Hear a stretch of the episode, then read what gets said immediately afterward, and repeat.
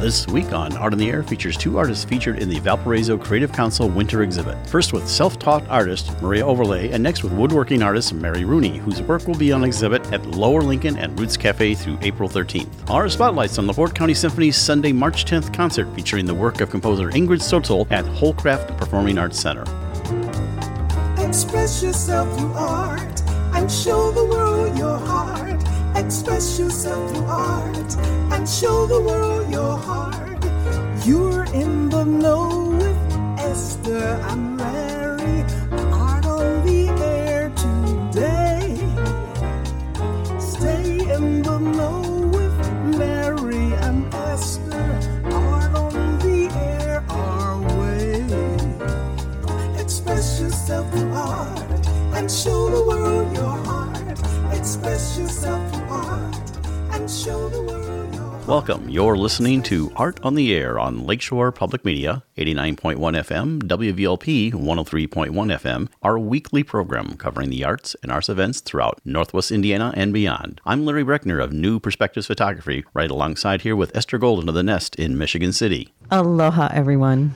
We're your hosts for Art on the Air. Art on the Air is supported by an Indiana Arts Commission Arts Project Grant, South Shore Arts, and the National Endowment for the Arts. Art on the Air is heard every Sunday at 7 p.m. on Lakeshore Public Media, 89.1 FM, also streaming live at lakeshorepublicmedia.org, and is available on Lakeshore Public Media's website as a podcast.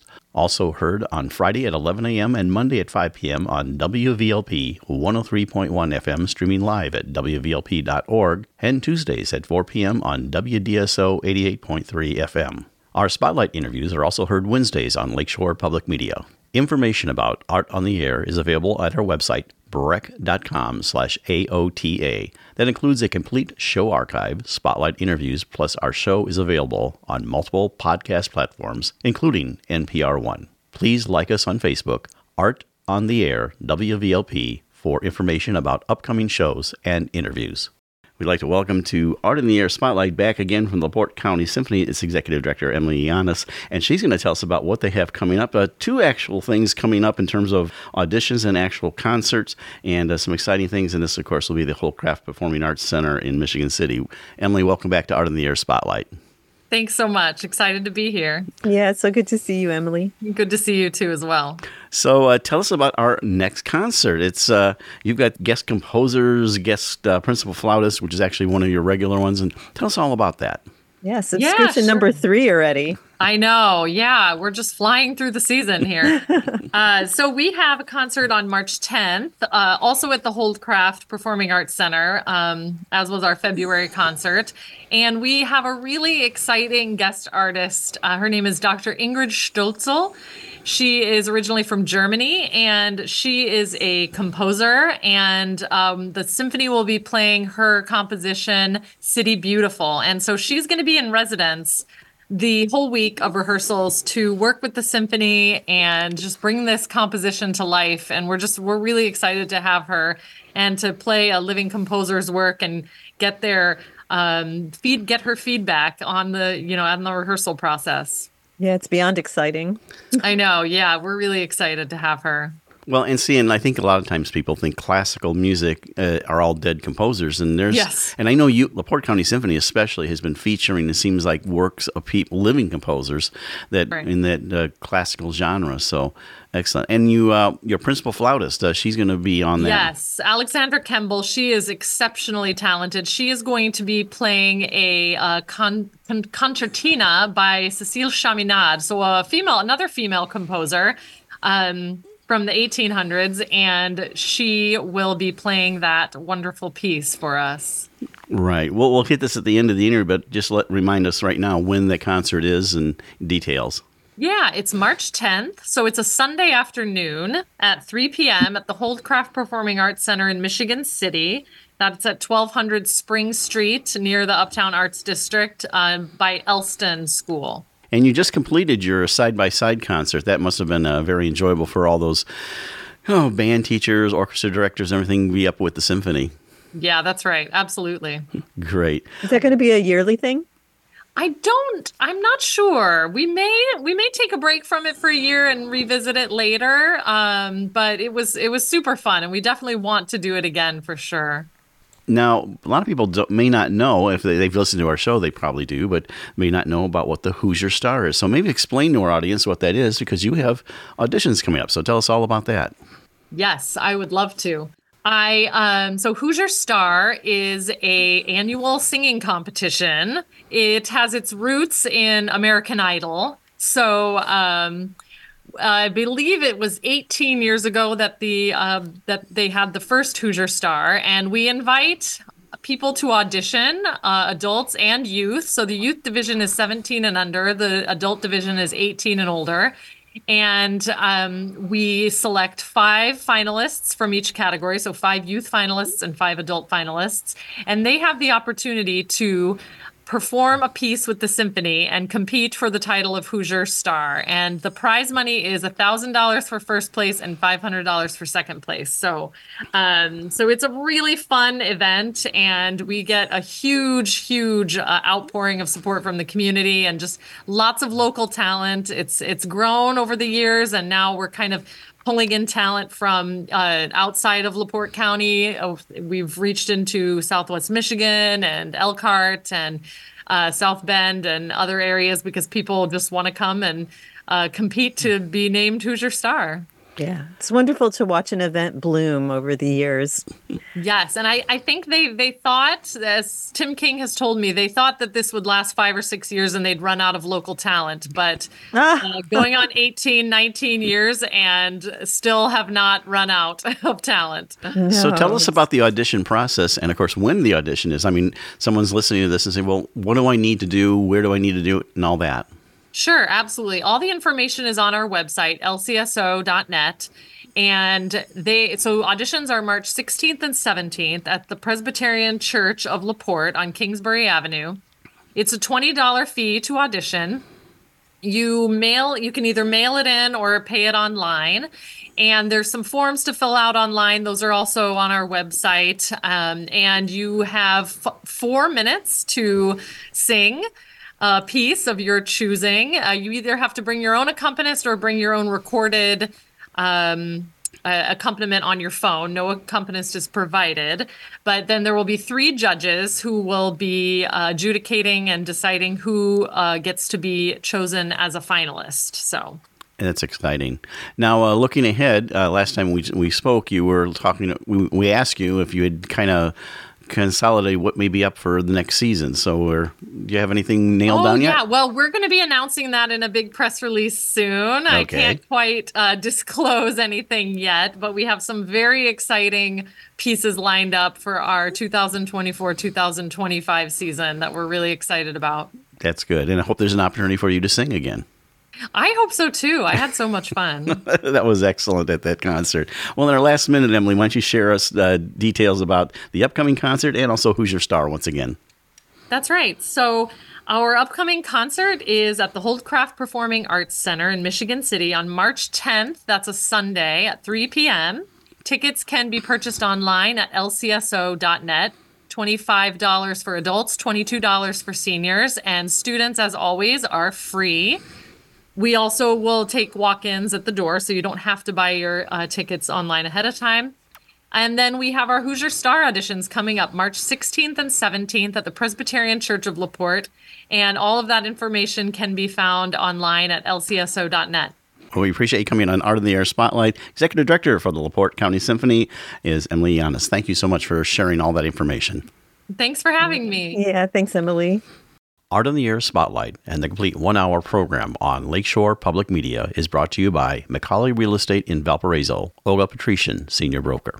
And as a reminder, if you'd like to have your event on Art on the Air Spotlight or have a longer feature interview, email us at aota at brech.com. That's aota at brech, B-R-E-C-H dot com.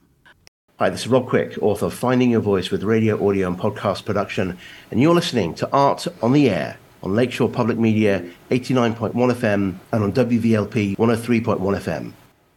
We would like to welcome Maria Overlay to Art on the Air. Maria is a self taught artist, and nature is her primary inspiration for her work, both in photography, and painting. She combines a series of different techniques to create her paintings. She is one of three featured artists this quarter for the Valparaiso Creative Council. Thank you for joining us on Art on the Air. Aloha and welcome, Maria. It's very nice to meet you. Hello, nice to meet you too. Well, Maria, how we like to start our program is uh, we always want artists to uh, have a chance to tell about their origin story. I always say how you got from where you were to where you are now. So tell us all about Maria. Well, um, I actually um, grew up in a small town um, in Monee, Illinois. Um, and we moved here, oh gosh, it's been 13 years now since we've lived in Valparaiso. Um, and I have two kids, uh, both teenagers. um, they're 15 and 13. Um, and then I've been married for um, 16 years. I had to think about that for a second. Um, and yeah, uh, just this past f- following year, um, in 2023, um, I decided to enroll in a an art institute with the Milan Art Institute. they have a course called the Mastery Program and I decided to enroll in that. Um, it's a year long program um, that teaches you everything from drawing, oil painting, um, mixed media. Is this course all online?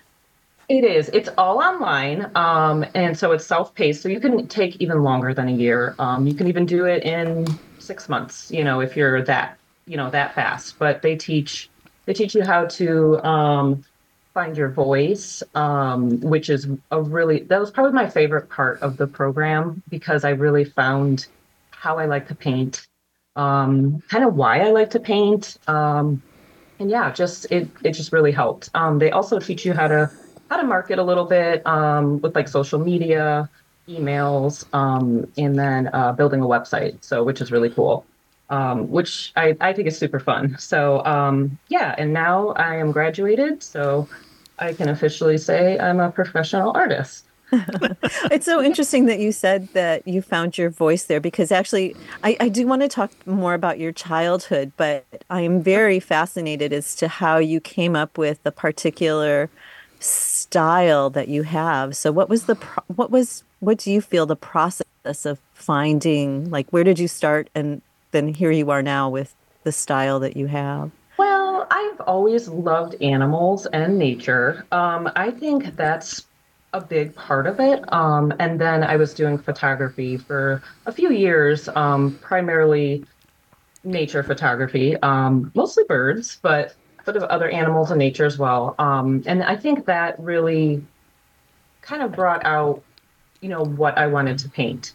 Um, as far as that part goes. And then I like to kind of give them a bit of a magical feeling, I guess. Completely. Like it's it's like when, another it's like right here, but it's another realm as well. Like yeah, this like yeah. veil that you put over everything. It's yeah. yes. Yes, yes, exactly. So yeah, that's yeah, animals and nature are definitely the the biggest inspiration. I'm a big reader too. Um, I wouldn't say fantasy books, but but kind of. Um, now, I wouldn't say realism books either. So I just I have a huge imagination myself. So I'm always I feel like I'm always thinking of a new painting, even while I'm painting. You know, uh, you know, a certain painting. It's like another one's coming, which is awesome. Hopefully that doesn't stop. no, it shouldn't. So back to your childhood. What was what was um, elementary? Did you have elementary school art, or was the family very creative and artistic? I was always artistic in elementary school. Uh, actually, I I had classmates that would always ask me to draw for them, like if they couldn't draw something. oh, yeah, so I'm like, oh, but so that was pretty cool. Um, my parents weren't like necessarily artistic, but they they did know how to draw. Um, and then my mom took up uh, oil painting for a while, just as a hobby, just for fun. Um, but yeah, otherwise I'm oh, and I should say actually, I have I have a lot of siblings. Um, I have six brothers and one sister. Oh, how um, fun! all siblings, yeah, big family. Um, all of my siblings play some sort of instrument. So, um, except for me and my younger brother. um, so we're kind of I'm artistic in a different way, and now he has been taking up drawing, so which is pretty cool. So yeah, I guess we all have all the kids have something artistic, you know, going on. So, yeah. So when you uh, did back to kind of photography, so you were doing that. Tell us a little bit how you got into just doing that, and how that maybe also like does that inform your work? Like, do you photograph something then later paint it, or you know? So tell us a little bit about your photography influence. Sure. Yeah. Um, well, photography, photography, I feel like has been with me for a long time. Um, I want to say my first camera was a Polaroid when I was like maybe 10 or 11. Um, ever since then, I would take pictures of anything I could think of, you know, just playing around. Um, in high school, I would bring a camera with me. so it's like, you know, kids have cell phones now. I had an actual like film camera and I would just take pictures of, you know, whoever, friends or whatever.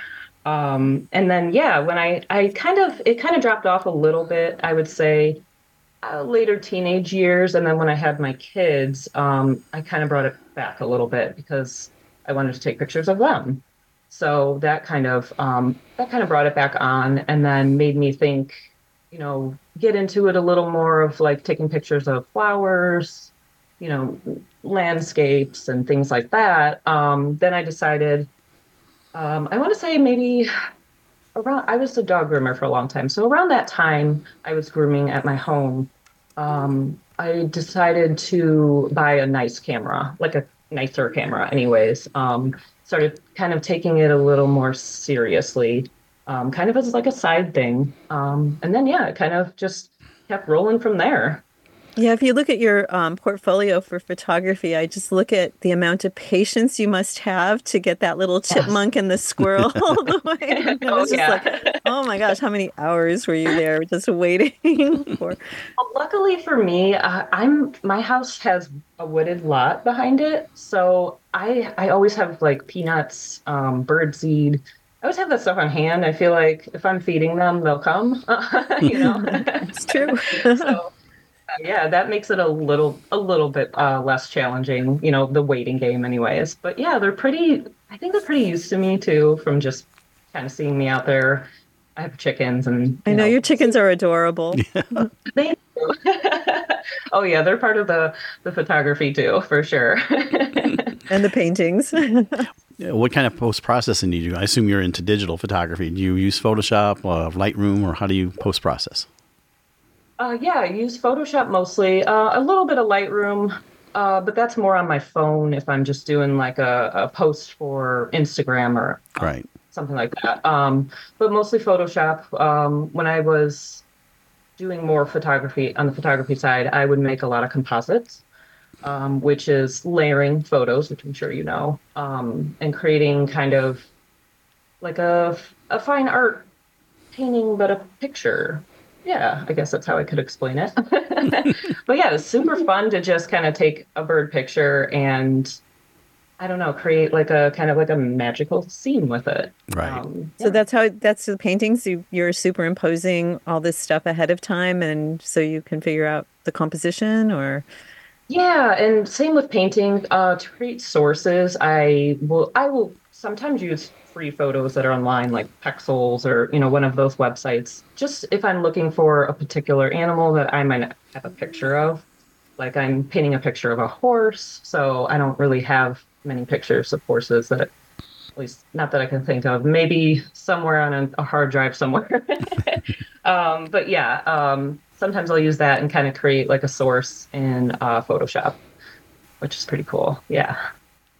Do you take commissions by any chance, or I do. Yes. Yes, I do.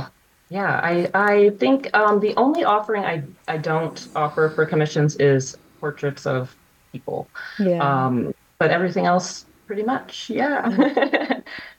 Pets or um, I've recently done a few houses for um, Christmas ornaments. So that was pretty oh. fun.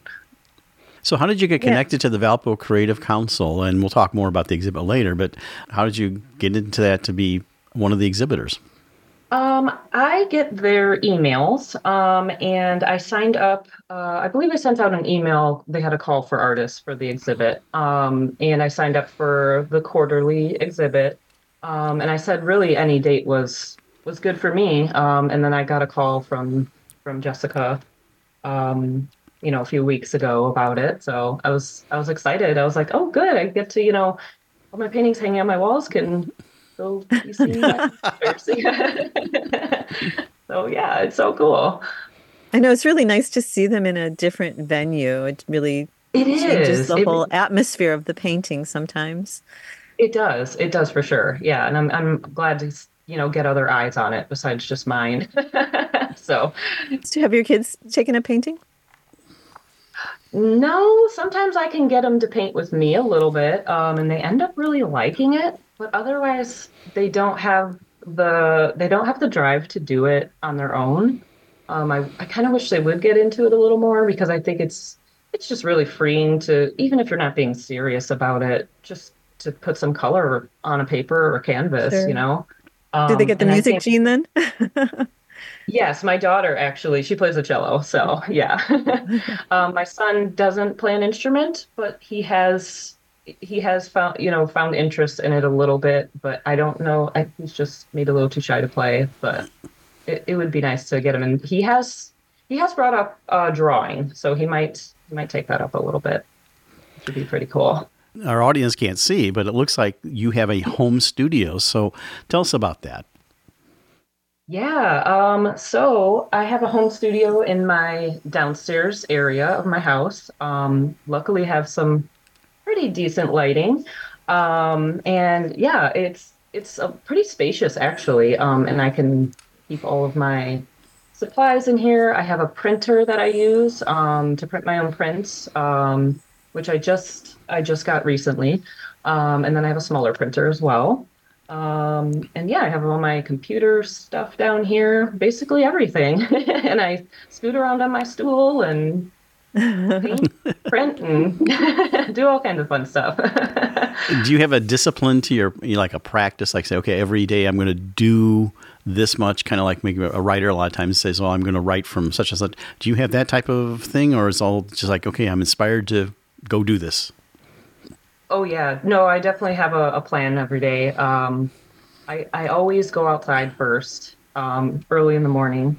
I take my dogs outside. Uh, we go on a, a walk, a journey, because I feel like that's good exercise. I'm going outside, and I feel like it kind of clears my mind. Um, and then I paint usually for, uh, usually at least four hours. Um, and then usually after that, I um, work on my website or my newsletter, um, any computer stuff that I don't want to do. I usually to the end. so I feel like my my when I'm feeling inspired and energetic, I'm keeping that for painting. So I'm I'm very interested in this mastery program that you took. So was there um what were the critiques like? Is that done with like on Zoom with a with an actual person or is it just emails and what do you think was the most valuable part of that whole experience for you? Um, so they're pre-recorded classes, um, and then you can pay monthly for them or pay the whole um, the whole year off. Then you have all the classes right there for yourself, so you could kind of go back and forth. You have it for a lifetime too. Um, so you can go. So even if I forget something, I can kind of go back, you know, be, you know, look back on a class and be like, oh, oh yeah, that's right. Um, but yeah, they're pre-recorded, um, and they do offer other classes. Um, some are free, like the workshops. Some are paid. Um, Just what was your like during that because you said it was like a, a year process. What do you what was the most valuable part of it for you? yes, yes. Um, I think the most valuable part of of the mastery program was, I definitely think it was finding my voice, and I would say building the portfolio as well, um, because then it then you kind of see your your art come together in a very cohesive way. Mhm. you know it's not all you know this and that you can definitely see that it's it's all from the same artist you know Right. I, I definitely have style so I, I think that was definitely my favorite my favorite part of it for sure And when you talk about style, what would you, you self describe what your style is? um i i originally would say abstract realism but i don't think i go that realism um to because I don't think i use the colors that would be realistic to say a blue jay or a horse um i like to add in all these crazy colors and then kind of kind of bring it down, you know, tighten it up a little bit um, to make it a little more realistic. But I think it ends up being whimsical. it's like I try to go realism and it ends up whimsical. So, so yeah, I would say ultimately, I would say it's it's whimsical. Yeah. How did COVID impact you? Did uh, you know a lot of artists kind of withdrew, and of course you were in this maybe the sense of becoming an artist, so to speak, or actually developing uh-huh. that. So tell us about how that whole pandemic changed your art and you. Oh yeah, that was definitely it was definitely challenging because everybody's home. You know, the kids were home and they were doing school on the computer, so it was it was definitely a challenge. Um, at the time I was doing photography, so I could still, you know, take my pictures, edit them, and share them. Um, but as far as events go, you know, there was there was nothing like that going on. Obviously, you know, and and purchasing anything online like prints, it, it just wasn't happening. So yeah, it was definitely it was challenging, um, but it was kind of a little bit of a reset too. Like maybe we always don't have to be in fast motion. You know, we can slow down a little bit and think about it. Um, you know, take our time. Um, so that's the that's the good thing I seen come out of it. The only good thing, probably. but yeah, yeah. Otherwise, um, yeah, it was it was okay. Um, just just challenging mostly because we're all together on top of each other. It, it made things like concentrating was out of the question unless you locked yourself in another room. But yeah, it was it wasn't too bad. Which you sort of have in your basement, right? right. You could say. Yes. Yeah, yeah, yeah. Around COVID, I want to say is when I started to uh, have my studio down here. So I was, uh, I think I was like painting the walls and things. Now that I'm thinking about it, yeah, I was painting and kind of prepping the room for it. So, besides the VCC exhibit going on, and we'll talk more about the the dates and things like that. What else do you have down the road? Do you have any other things coming up uh, in terms of exhibits? Um, I do have my art up at a nail salon that I go to um, called JLR Nail Design. Um, so she has my art up on her wall. So if you know any of her clients go there, they can see them. Um, and then I do have a market coming up. Um, it is by the Chicago Artisan Market, um, and that is in Oak Brook, Oak Brook, Illinois, um, in uh, June 8th and 9th. So, and is your art um, still on the utility in uh, Yes, in yes, Valparaiso? it is. Yeah. Yeah, right. Maybe you want to give that address. Is it only on one or is it on several?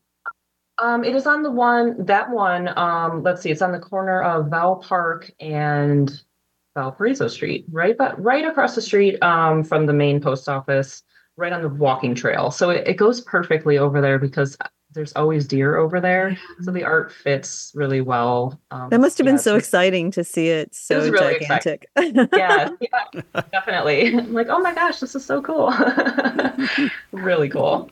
Is there any medium that you have not explored that you want to? Uh, you know, you work in well, you've done photography, and but there's something like, oh, I'd really like to. What is that? I would say um, I've been really wanting to try uh, pa- pastels, um, like pan pastels. Um, I've tried them a little bit here and there, um, but I can't seem. To, I don't. Have, I don't have the. I don't know if it's the patience, but I don't know if that's the right word for it. I just don't know how to use them properly. Maybe um, I have found that I like the pencils, which are really cool. Mm-hmm. Um, it's it's a little more tedious than working on a larger painting, so maybe that's why too. But I think if I practice, you know, give give myself some more time to practice on it, I think it would be it would be really cool, and fun, fun to try. Yeah, the colors are so saturated; they're really beautiful. Yeah, mm-hmm. about them. Yeah, for sure. Tell us a little bit about the uh, VCC exhibit, some of the pieces you have in it, and we'll also talk about the dates and times of how when it's running and and where it's at. Yeah. Yes. Oh yeah, yeah. Um, so the VCC exhibit is um, it's going on currently um, until April twelfth, um, and there will be um, an artist reception on March. Is it March fourteenth? March fourteenth. Yes. Yeah, sorry. I was like 12, 14. Sorry. Um, on the 14th from 4.30 p.m. to 6.30 p.m. Um, and I have three paintings at Roots Cafe, which is part of it. Um, and then 12 over at Lower Lincoln, um, which is right below Buffalo Wild Wings, um, for those who don't know. Um, and I have a pretty large painting there that has gotten bit of attention, which I'm kind of surprised it's available still. Um, is the koi painting, which is uh, named Balance. So it's sort of a yin and yang type of feeling. Um, it was it was a painting that definitely took me a little while. Um, I knew what I wanted to paint, but it wasn't coming out. Um, like I knew in my mind what I wanted to paint, but it wasn't coming out on the, with the paint.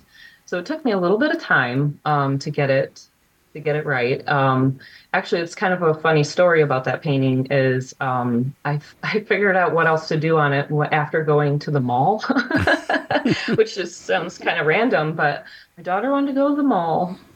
She's never been there, so I took her, and we went to uh, Bath and Body Works, and I found some lotion in their, you know, their sale bin, and they were very celestial looking stars, moons, things like that. And the colors, I found two of them. The colors were both the colors of the koi, the koi painting. I was like, oh my gosh, oh, I know what I can paint on there now, which was the little stars and things like that. It was, yeah, it just came together really well. Really awesome. So the works are for sale then? Yes, yes. Mm-hmm. Well, in our last few moments here, we want to give you a chance to have people tell how they can find you online, your social media, websites, and things like that. Sure. Yeah. Um, I have a website. Uh, it is mariaoverlayfineart.com. Um, and you can purchase prints, my originals. Um, and then I have my Instagram, which is Maria Overlay Art, and Facebook, Maria Overlay Fine Art. Sounds great. Well, you can see her work at the, the Roots Cafe and also Lower Lincoln in Valparaiso downtown. You also see her online at mariaoverlayfineart.com, and that will be going through uh, mid uh, April. And reception is uh, March 14th, 4:30 to 6:30. Maria, thank you so much for coming on Art on the Air and sharing your art journey. Thank yeah, you. Thank you. It's delightful. Hey guys. Yeah, so it's great to talk to you guys.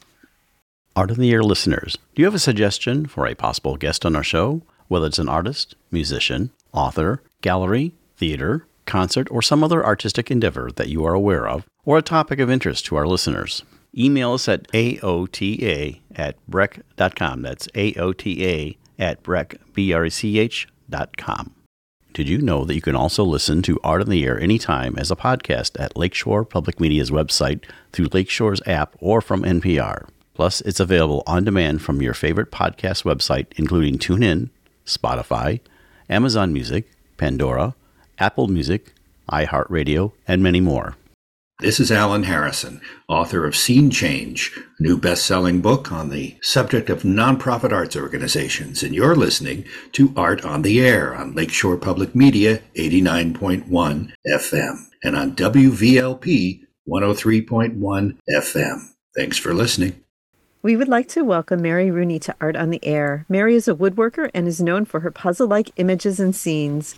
Her business is named Sandpiper Woodworking. She is one of three exhibiting artists featured this quarter for Valparaiso Creative Council. Thank you for joining us on Art on the Air. Aloha and welcome, Mary. It's very nice to meet you. Thank you very much. It's very nice to be here and kind of surreal. well, we're so glad to have you part of that and part of the exhibit there in Valparaiso. And we'll talk more about that later. But what our audience would like to know is like your origin story, how you got from where you were to where you are now. So tell us all about Mary. Okay, um, I'll start from the beginning. I was born in Michigan City, which is where I live right now. Um, I am almost 70 years old, not quite. I am a retired secretary. Um, my the job I retired from was the St. Joseph County Health Department, and I uh, retired from there right before COVID hit. So I dodged a bullet. very very happy to have dodged that bullet. So. um, my woodworking background actually didn't start till about 2000 um, I attend the Marc Adams School of Woodworking in Franklin, Indiana.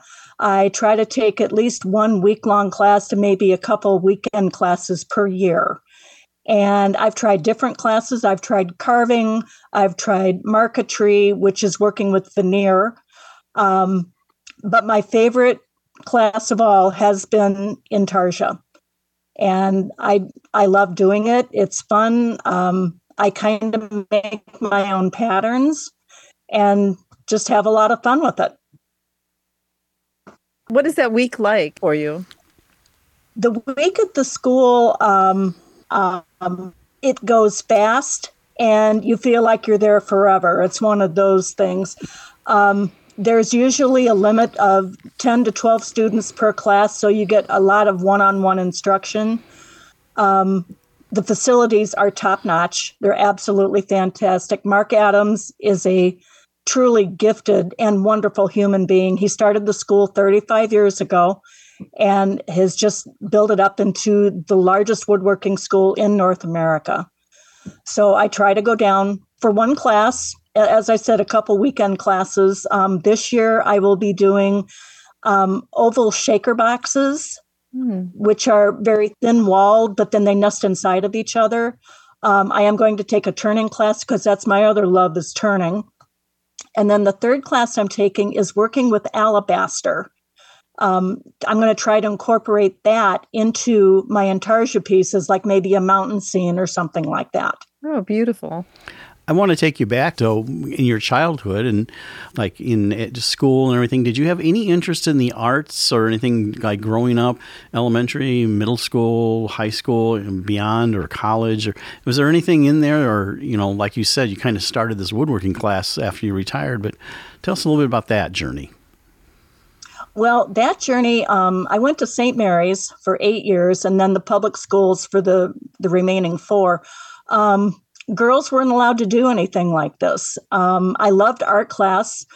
I wasn't very good at math. Still, I'm not good at math, but uh, I, I, loved anything creative. Um, when I went to Barker when I was in ninth grade, I got to take um, crocheting and cooking and sewing, and that was a little bit more fun. Now, my brother got to take the woodshop class, and I was extremely jealous because I wanted to do that, but they said, no, you can't do that. You're a girl.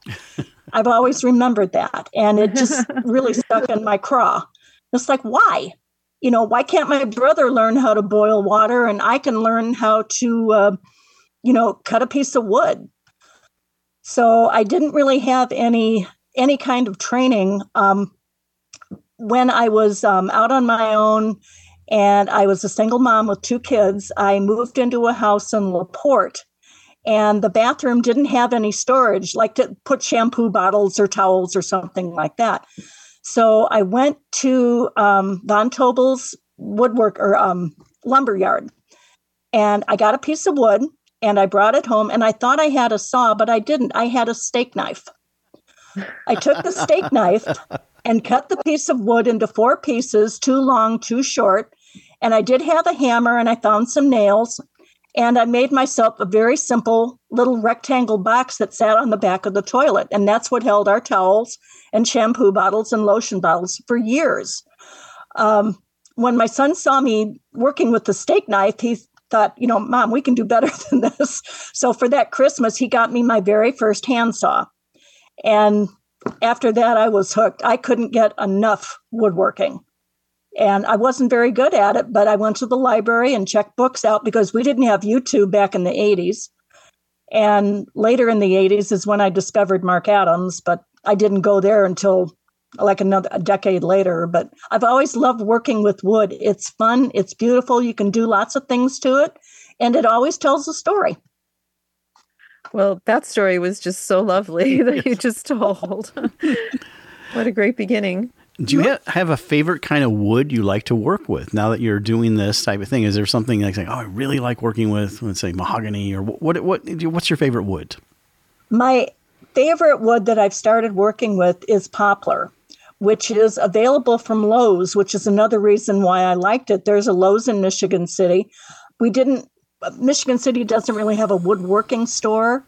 Um, there's one in South Bend that carries, you know, everything from ash to zebra wood but poplar is very easy to work with. It's inexpensive, um, but you can stain it. You can um, shape it very easily. It sands well. It takes paint well if you want to paint it. But I, I prefer just to use the natural grain and seeing when you work with intarsia, the grain can go in different directions to give you a different effect. Uh, the piece I'm working on right now is actually a horse with a horse's mane, and so the the grain can go down and up and sideways, and I, I have a lot of fun with poplar. Um, walnut is gorgeous. That's one of my. I love working with walnut, and it smells good too when you cut it. It smells like chocolate. So, can you Um, explain intarsia to our listeners, please? Sure. Intarsia is, um, if you think of a puzzle, um, you cut out puzzle pieces and then fit them back together again. It's um, matching wood together to make, um, you start with a pattern and you cut the pieces out according to the pattern. And if you do it correctly, they should all fit back together again and make the picture you're trying to do. That's intarsia. And that makes up a good portion of the body of your work. Uh, I've seen it at the some of it at the exhibit when I uh, there, and yeah, I, I saw some of that type of thing. S- So the process, how do you do that? Do you lay out something like on paper first, and how you're going to make these pieces uh, before they fit together? What's your process?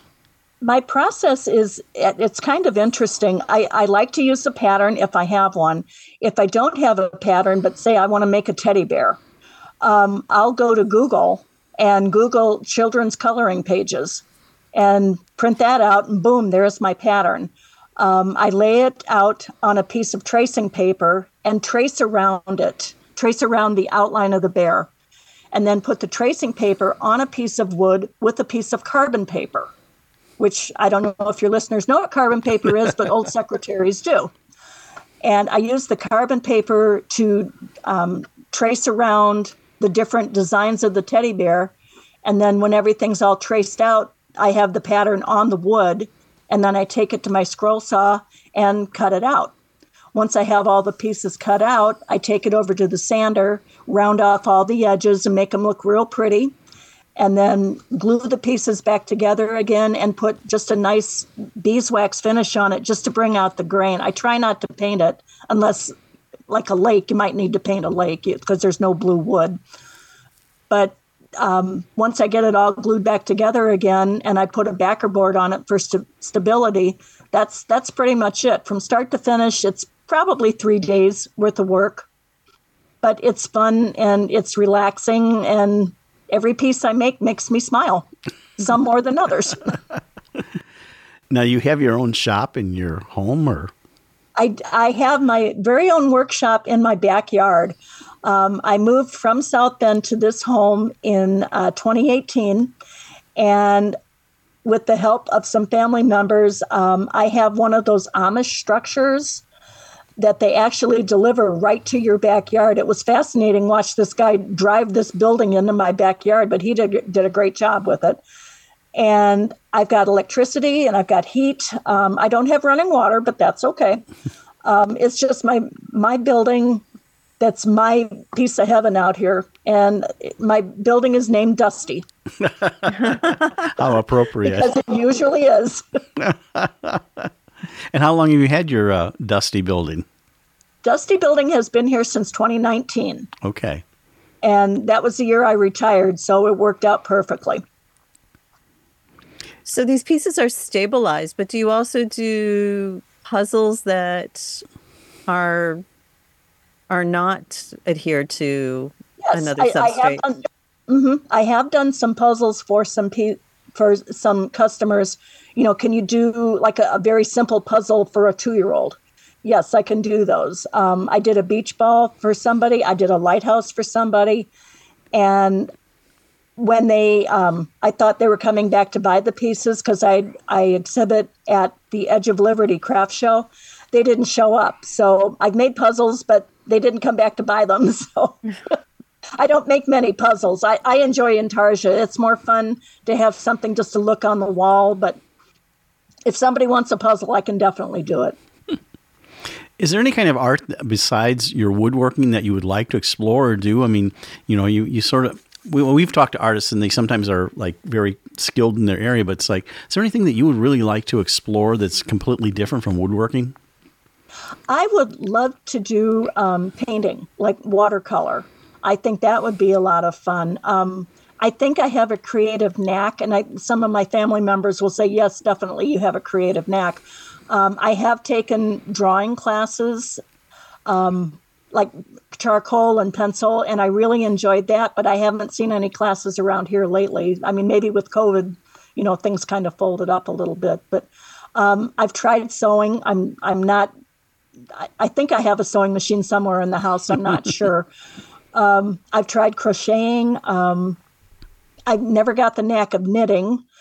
Um, cooking, I can I can survive on what I make, but uh, I, I, think anything um, like painting or watercolor, I think that would be fun. Yeah, it's true because then you could apply that to your pieces as well. I mean, that color sense. Yes, um, I also do wood burning, which is another class oh. I took oh. down at Marc Adams, and the the class that I took was a couple years ago. It was just a weekend class. Uh, we also explored using um, uh, colored pencils just to bring a little bit of depth and um, dimension to the flowers we were working on. And that was wonderful. I'd love to take another class in that, but I, I just haven't got around to it yet. You're listening to Art on the Air on Lakeshore Public Media 89.1 FM on WVLP 103.1 FM.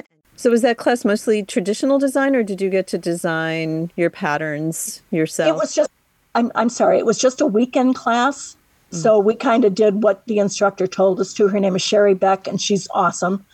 Um, but it gave me a chance to explore further on my own at home.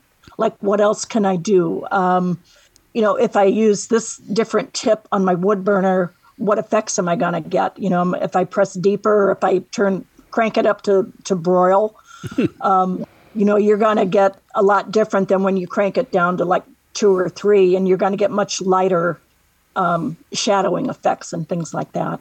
So, have you applied that technique? Because I, you know, I saw the images of um, like the tags, like the um, oh, the hang-alongs. Right, yeah. right. Yeah, um, I I use wood burning probably in all of my intarsia pieces now um, for shadowing or um, usually the eye, the nose on animals that I do. The wood burning is a lot easier than trying to cut a piece the size of a, a dime. And so, what kind of protective um, equipment do you have? Because, like, Dusty is named Dusty for a reason. And so, yeah. Um, when I do turning, I use a full face shield um, just because I don't want anything flying up into my beautiful blue eyes. Um, I do wear a dust mask um, occasionally. I don't do it a lot because it fogs up my glasses.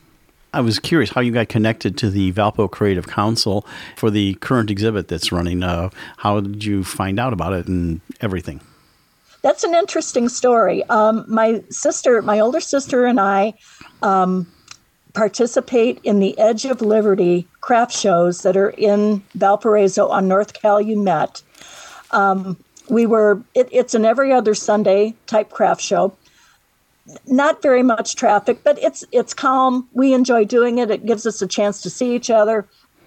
And one lady um, came up to my booth in in august and she was looking at my stuff and she said you have beautiful things. I said thank you very much. I appreciate that.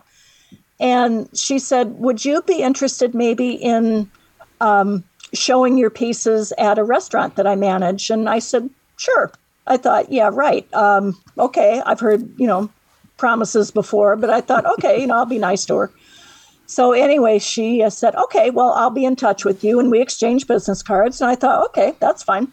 Didn't think anything of it because I didn't think anything would come of it. Um, well, come to find out in November, she contacted me. Um, her name is Marissa, and she manages Roots. And she said, I'm really interested in having you as a featured artist for January and February. Are you interested? I said, Sure, I'd, I'd love to. So she told me she needed 20 to 25 pieces. I only had 13 on hand, and I said, I'll start making them. So I cranked up my scroll saw and started busting out pieces. And on January 2nd, um, we got everything hung up in her shop. And a week week or so later, she contacted me and she said, There's a group called the Valparaiso Creative Council that's interested in maybe, you know, looking at your work too. Would you be interested in that? I said, Sure, you know, why not? And so then Jessica contacted me and asked me if I could provide a couple pieces for the location at Lower Lincoln. And I said, sure. So it's kind of snowballed, you know, from a craft show to now I'm involved as a featured artist. it's very exciting, but again, it's kind of surreal. From your social media, I gather the pieces have been selling already. They have been selling, yeah. Um, very happy to see that, you know, people enjoy what I make. So, I mean, that, that always makes an artist feel good. So, and my pieces are going to good homes, and that makes me feel good too because we become friends. right. I see something else that you do that's not exactly art, but uh, is kind of creativity, scrapbooking. You've done that for quite some time. Tell us a little bit about that scrapbooking. Uh, the scrapbooking um, started back in the late 90s. Um, my mother lived in Arizona, and I went out to visit her um, at, at one point, and we were talking about scrapbooks and she said, um, "Are you you were thinking of getting into scrapbooking?" And I said, "Yeah, actually, I am. I've I've got you know a couple albums going." And she said, "Okay, do you want any family pictures?" I said, "Yeah, I'd love them. I I would love to you know like preserve them." And she said, "Okay, well, you know, tell you what, let me get the boxes." She got some boxes out, and she said, with my blessings and condolences, because they were all loose, uh, but she had everything named and dated. So that made it a lot easier. I put everything into chronological order starting back in the 1800s. And I've done um, three, what I call heritage albums.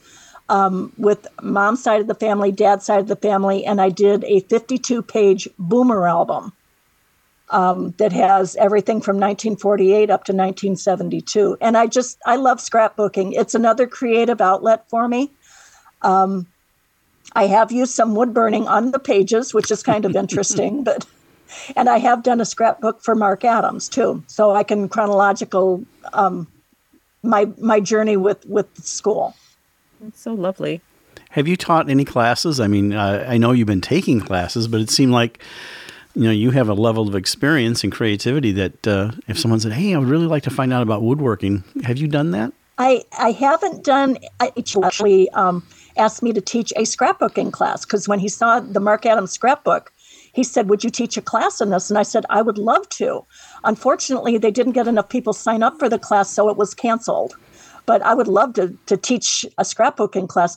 Woodworking i'm not sure I'm the best person to teach. I know how to do it and I can learn really well, but maybe teaching somebody else, I'm not sure if I could do that. Um, if anybody is interested in woodworking, go to marcadams.com and sign up for their brochure, and they would love to teach you. Well, plus there's a higher liability with uh, woodworking. You know, you might cut a body part off and burn the house down, burn, burn yes, Dusty they do, down. They do frown on that, yeah. so with those classes, um, is it always a specific thing, or is it also like whatever you want to learn? That's a possibility, or are, or are they all like very structured? There, most of the classes at Marc Adams are very structured. Um, they tell you we're going to build um, a cedar chest, or we're going to learn how to uh, do intarsia, or we're going to turn a thin walled vessel on the lathe. It's usually pretty specific. Towards the end of the week, if you want to try something a little bit different, um, they're more than happy to help you and say, okay, let's see what we can do with this. Or, but for the most part, it's pretty structured. Um, when you have a, a school that large and that detailed, they have to keep things a little more structured. But they do want you to explore your own creativity. Do they have private classes for that then? Was that something? Could you book like a week privately? Uh, not that I've ever heard of. No, that would be really cool, but probably very expensive too. Yeah, probably. yeah, if you had a specific project, well, is it uh, would he be a resource? Like, let's say you're working on something that maybe a little bit out of your mainstream. It would be someone that say, "Hey, I, need, I have a question. Could you answer how to do da da da da?" da?" Would that you feel, would he help you with that? I'm sure he would. Um, at the end of the week, the the instructor always gives us their contact information. We can call them and say, "Hey, I'm working on this. I'm trying to finish up, you know, this particular piece, but I don't remember how to how to finish it." And they're they're more than happy to walk you through it, or you know, whatever help you need. They're they're absolutely fantastic. Well, we only have about a minute left here, so I want to give you a chance to tell us how people can find you and a little bit about the exhibit times and dates and everything like that. Okay, well, um, my email is M A R O O N E Y 23 at hotmail.com. I have a Facebook page called Sandpiper Woodworking. Um, I will be at the Edge of Liberty pretty much every other Sunday starting on Mother's Day. Uh, you can come out and see me then and reach out, and I'll be glad to tell you what we got and what I can do for you. Sounds wonderful. She'll also be at the Valpo Creative Council. It's been hanging there. It's uh, running January 26th through April 13th with a reception on Thursday, March 14th, uh, 4.30 to uh, 6, I believe it is. And you can see her work there at... Uh, I think it's both at uh, the Roots Cafe and at uh, Lower Lincoln in downtown Valparaiso. So fantastic. Mary, thank you so much for being on there. That's Mary Rooney, woodworker extraordinaire. Appreciate you sharing your art journey on Art on the Air. Thank you so very much. This was wonderful. Yeah, thank you, Mary. Thank you. We'd like to thank our guest this week on Art on the Air, our weekly program covering the arts and arts events throughout Northwest Indiana and beyond.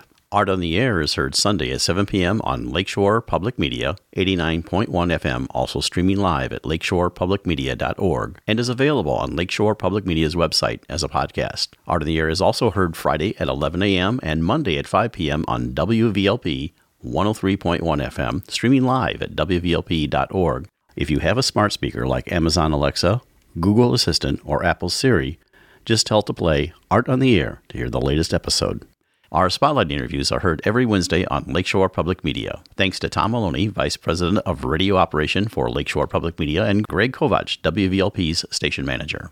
Our theme music is by Billy Foster with a vocal by Renee Foster. Art on the Air is supported by an Indiana Arts Commission Arts Project grant, South Shore Arts, and the National Endowment for the Arts. We'd like to thank our current underwriters for Lakeshore Public Media, McColly Real Estate in Valparaiso, Olga Patrician, Senior Broker, and for WVLP, Walt Breidinger of Paragon Investments. So we may continue to bring you Art on the Air. We rely on you, our listeners and underwriters, for ongoing financial support.